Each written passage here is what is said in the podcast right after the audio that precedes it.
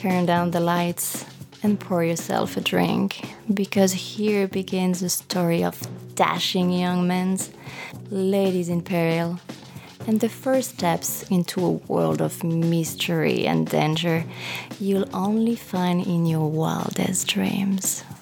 Millionaire playboy Cranston Walker has left a high life behind to help a friend from the war. Back home, his sister Vivienne is sitting pretty running the family business. But Cranston is about to find out his friend has gotten into a far more dear position than either of them realized. It's time for Neon Jezebel.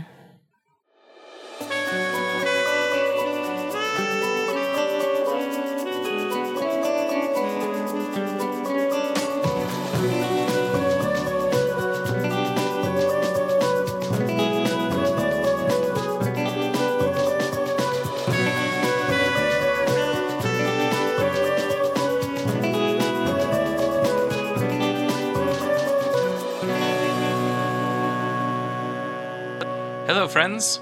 We will return to this exciting episode of Neon Jezebel in just a moment. But first, a word from Baby Blue Manatorine cigarettes. Extra dimensional pockets are the public safety scourge of our age. Areas of friction between our fourth dimensional space and fifth dimensional space can appear anywhere and at any moment. If one appears near you, it could have extremely detrimental effects to your psychological health. There's only one way to protect yourself from the adverse effects of extra dimensional exposure, and that's Manatorine. Manatorine is FDA approved to combat the psychological toll extra dimensional pockets can have on a person. Lighting up a Manatorine cigarette while in the vicinity of one such pocket can save you weeks, months, or even years of psychological distress. Baby Blue Manatorine cigarettes are wrapped in our patented Baby Blue fast catching paper. No cigarette paper in the world lights as quickly or reliably as Baby Blue's. Baby Blue fast catching paper not only lights faster, but it burns hotter too. Each strip of Baby Blue fast catching paper is treated with a special and entirely safe chemical compound that increases the normal temperature of a lit cigarette, which means the manatorine inside oxidizes faster and gives you a stronger dose of manatorine than any other product on the market. Nothing is faster and nothing is safer when it comes to extra dimensional pockets. Get the relief and protection you need right when you need it with Baby Blue fast catching paper, found only in Baby Blue Manatorine cigarettes. That's Baby Blue. Ask for it by name. And now, back to the program.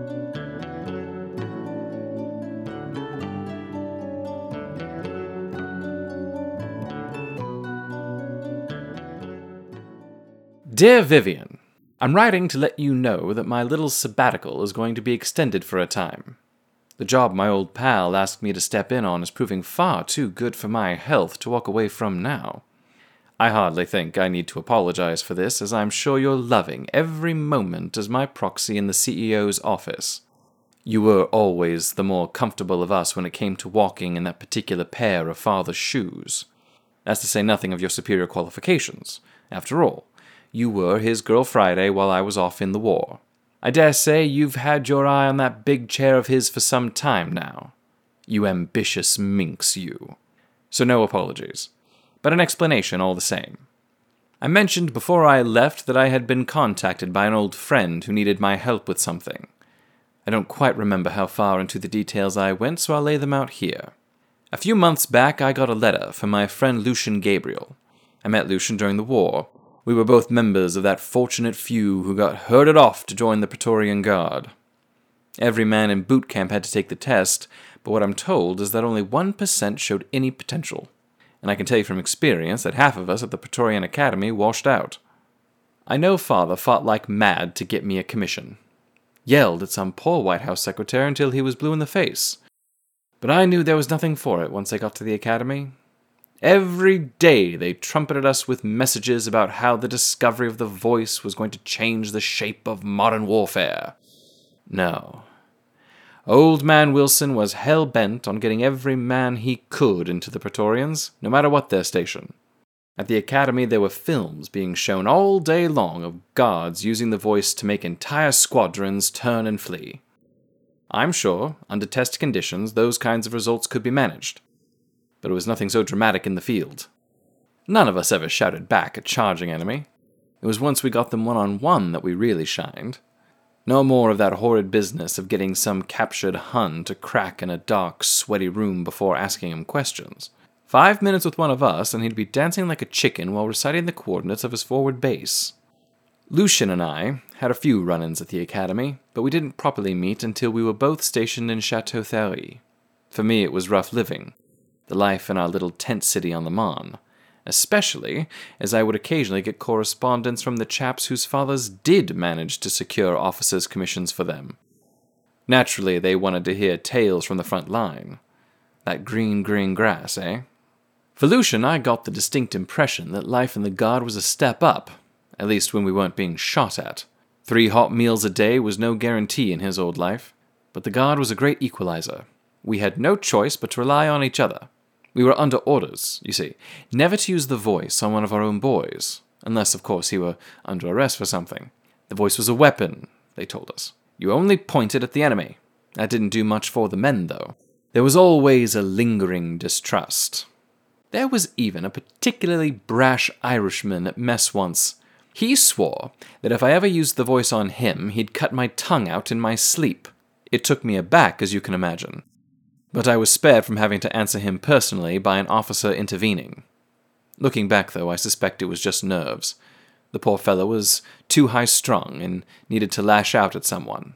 Rough types are usually like that, never quite embracing the cleansing power of a good jog. At any rate, we in the Praetorian Guard were unpopular with the rank and file, which made strange bedfellows of us all.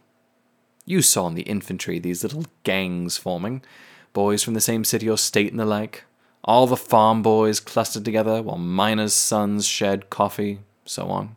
Not in the guard. By my reckoning, were it not for the guard, a fellow like me and a fellow like Lucian would never have rubbed elbows, much less locked arms against the enemy onslaught. Lucian's the sort of chap that makes one almost glad to have gone through the terrors of war. So, when I got his letter asking for help, you can understand that I simply had to go. I'm sure you thought I was just taking the excuse to carouse, but the bond Lucian and I forged is a sort that can only be found in the crucible of desperate war. Now, as for the work itself. Upon returning home, Lucian found himself once again unsure of three hot meals a day.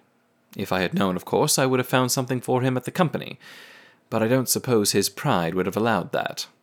Nonetheless, the old boy landed on his feet. Somehow, Lucian secured a position as a bodyguard for a woman by the name of Rosamund Syme. I don't know if you've heard of her, but she's become quite the rage amongst the housewives of our fair land. Before I go on, I must assure you, Vivian, that Miss Rosamund Syme is a dame of the highest order. The way she carries herself is pure finishing school. I can't speak to how good her people are, but there's not a hair on her head that would be out of place at one of the country club's cocktail parties. Her smile is warm, but never too big. Her laugh is hearty, but never too loud.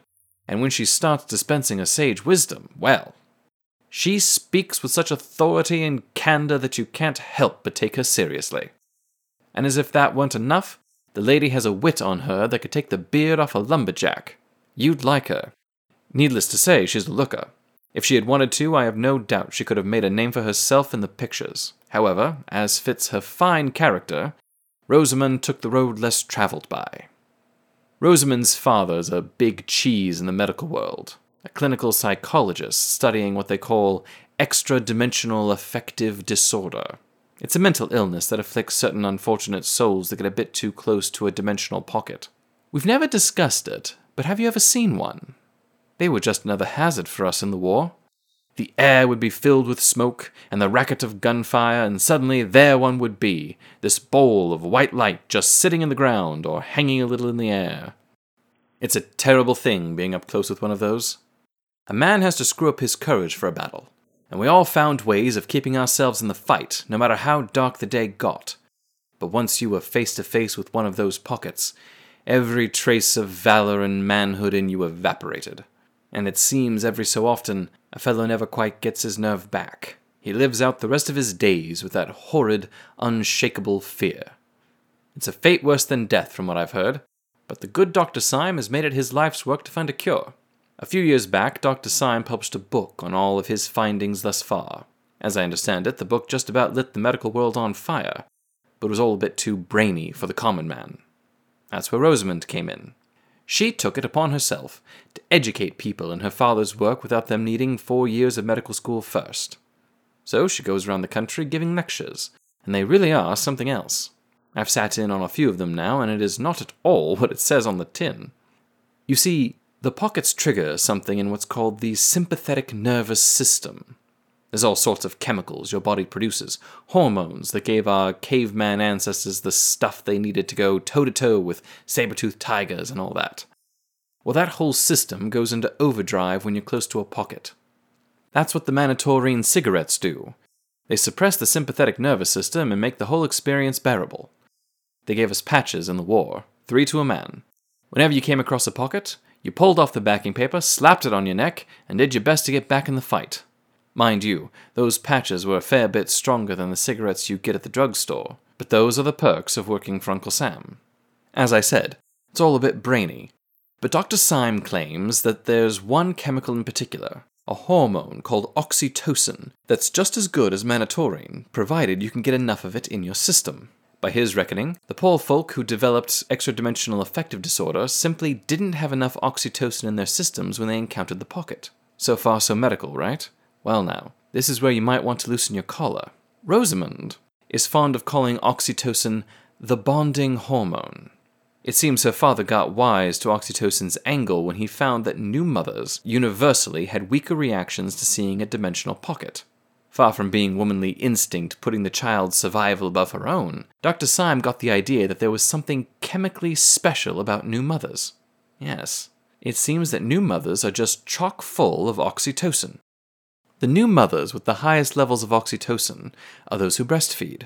Now, when Rosamond does her lectures, she brings visual aids along, and sister of mine, I was not prepared.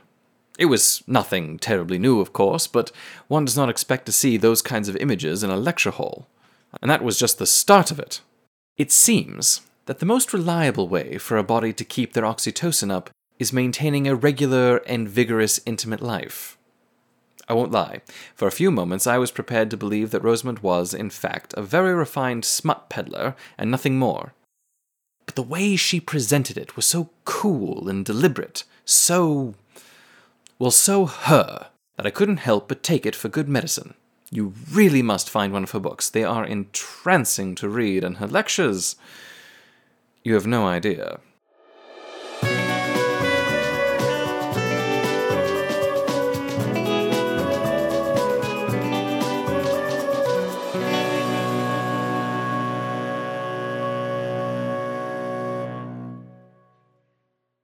This episode of Neon Jezebel will continue in just a moment. But first, we want to hear from you. Podcasts are the newest and most exciting way to listen to your favorite audio programs while on the go. But you already knew that.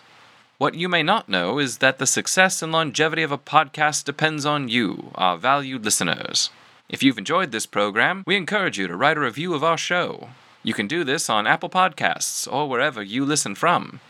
You can also contact us directly. Find us on Instagram at Neon Jezebel Podcast, all one word. Our announcer, Lisa Lemoire, is a continental beauty of the highest order, but you don't have to take my word for it. Find your way to Instagram at Neon Jezebel Podcast to have a look for yourself. While you're there, be sure to follow us to receive updates in a timely fashion. That's at Neon Jezebel Podcast, all one word, on Instagram. And now, we return to Neon Jezebel.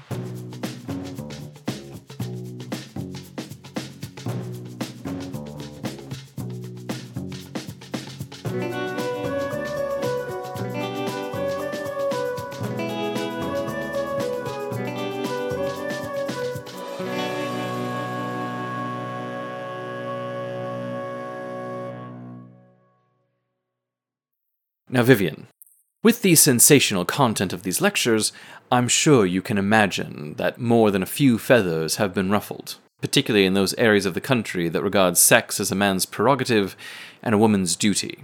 Ruffled so thoroughly, in fact, that they took to the picket line. My friend Lucian started noticing some rather rough types among those protesting Miss Syme's lectures the hand wringing housewives he could take care of on his own, but he felt it wise to call for backup now that there were objectors of younger, masculine persuasions. As I said, I simply had to answer his call for help. It was the only thing to do, as I'm sure you understand, to say nothing of it being exactly what mother and father would have done. The plan was for me to go incognito. I would sit in the audience, and Lucian would guard from the wings. At that first lecture, I was somewhat in a haze as I shuffled out with the rest, caught fairly off guard by Rosamond's visual aids. But I was brought keenly back to my senses once outside by a sudden onslaught of indecent verbal abuse. A faction within the protesters had worked the whole band up into a froth. This faction were the sort of chaps to hit the town without their shirt sleeves, sitting in the bed of a pickup truck listening to music that is simply impossible to dance to. My first impression of them was not that they were the great defenders of family values that they portrayed themselves to be. At my best guess, their chief complaint with Rosamond's advice to the women in her audience is that it would lead to a great deal more being demanded of them in the bedroom.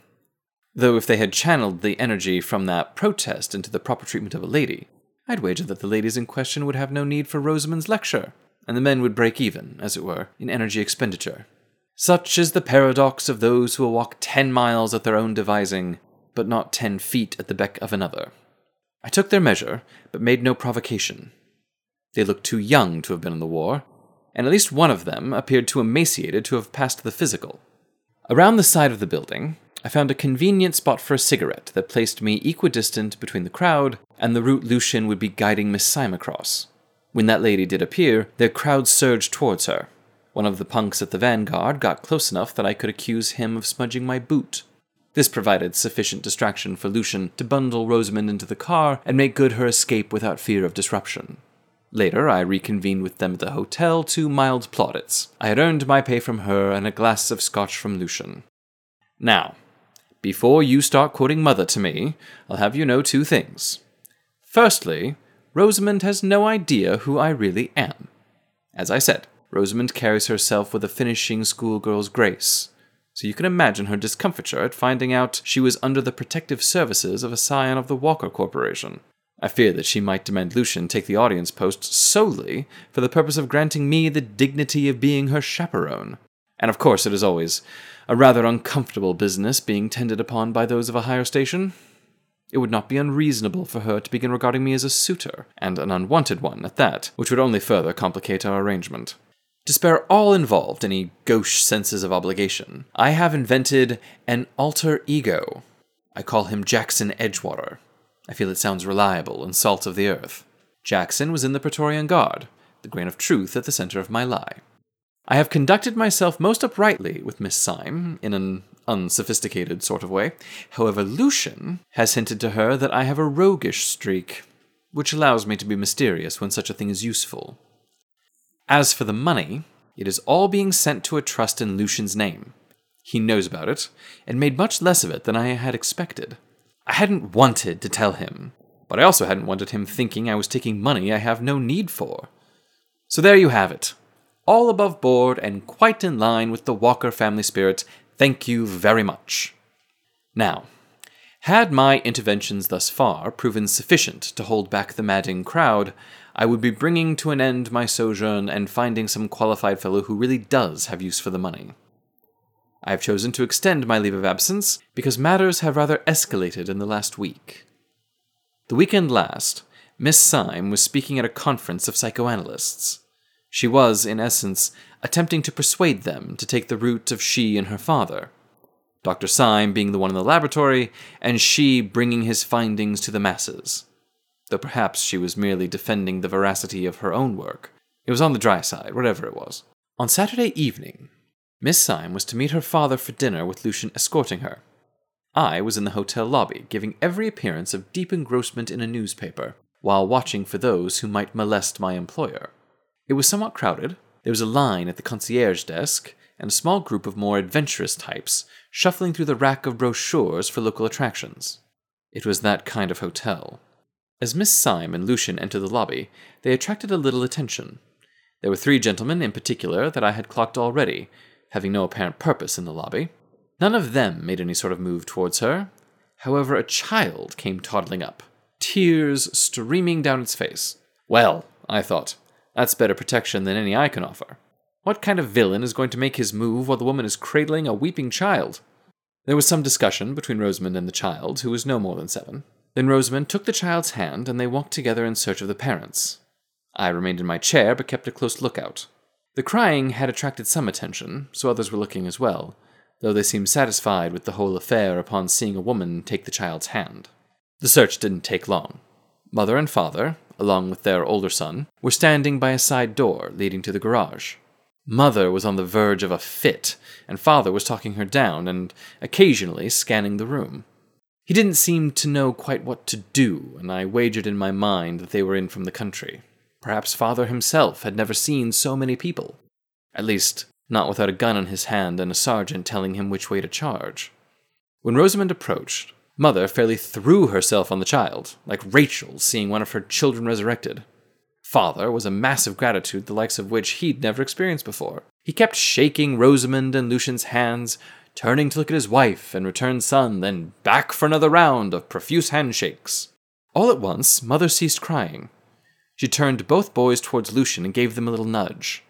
They ran over, and the older boy, who looked about twelve, gave Lucian a sock right in the unmentionables. My old friend went down, and the boys began attempting to wrestle him.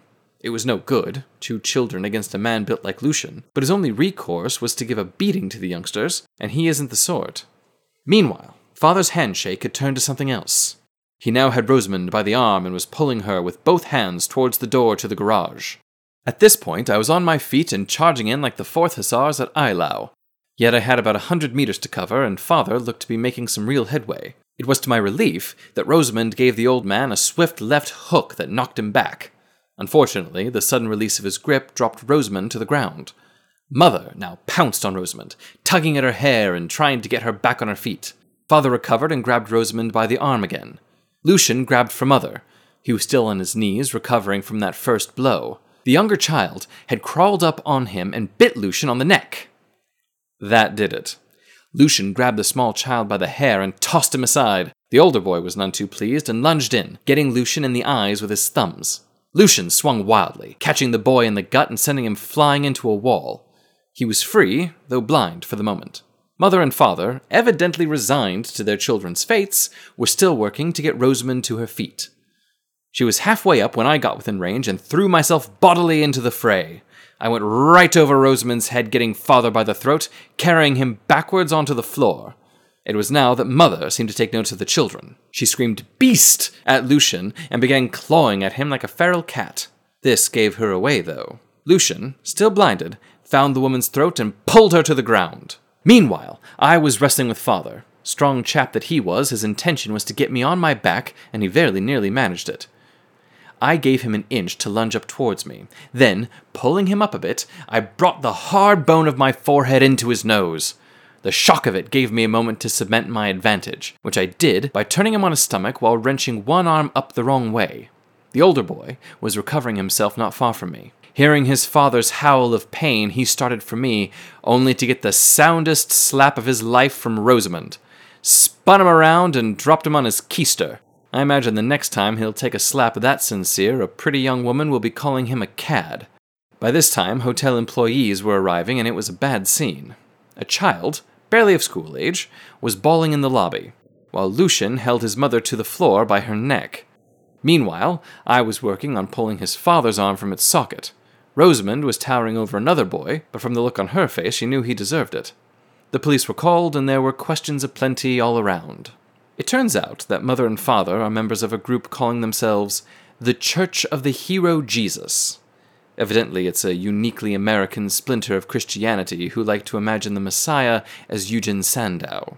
They were also deeply offended by something Rosamond said, it hardly matters what, and this couple decided to take it upon themselves to right a wrong in the world.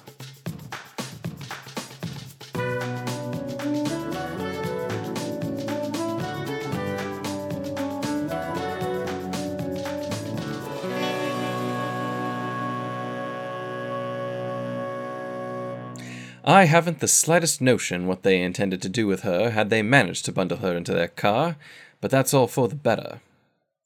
There was a young journalist poking around a couple days ago, and I offered to buy him a drink to spill the beans.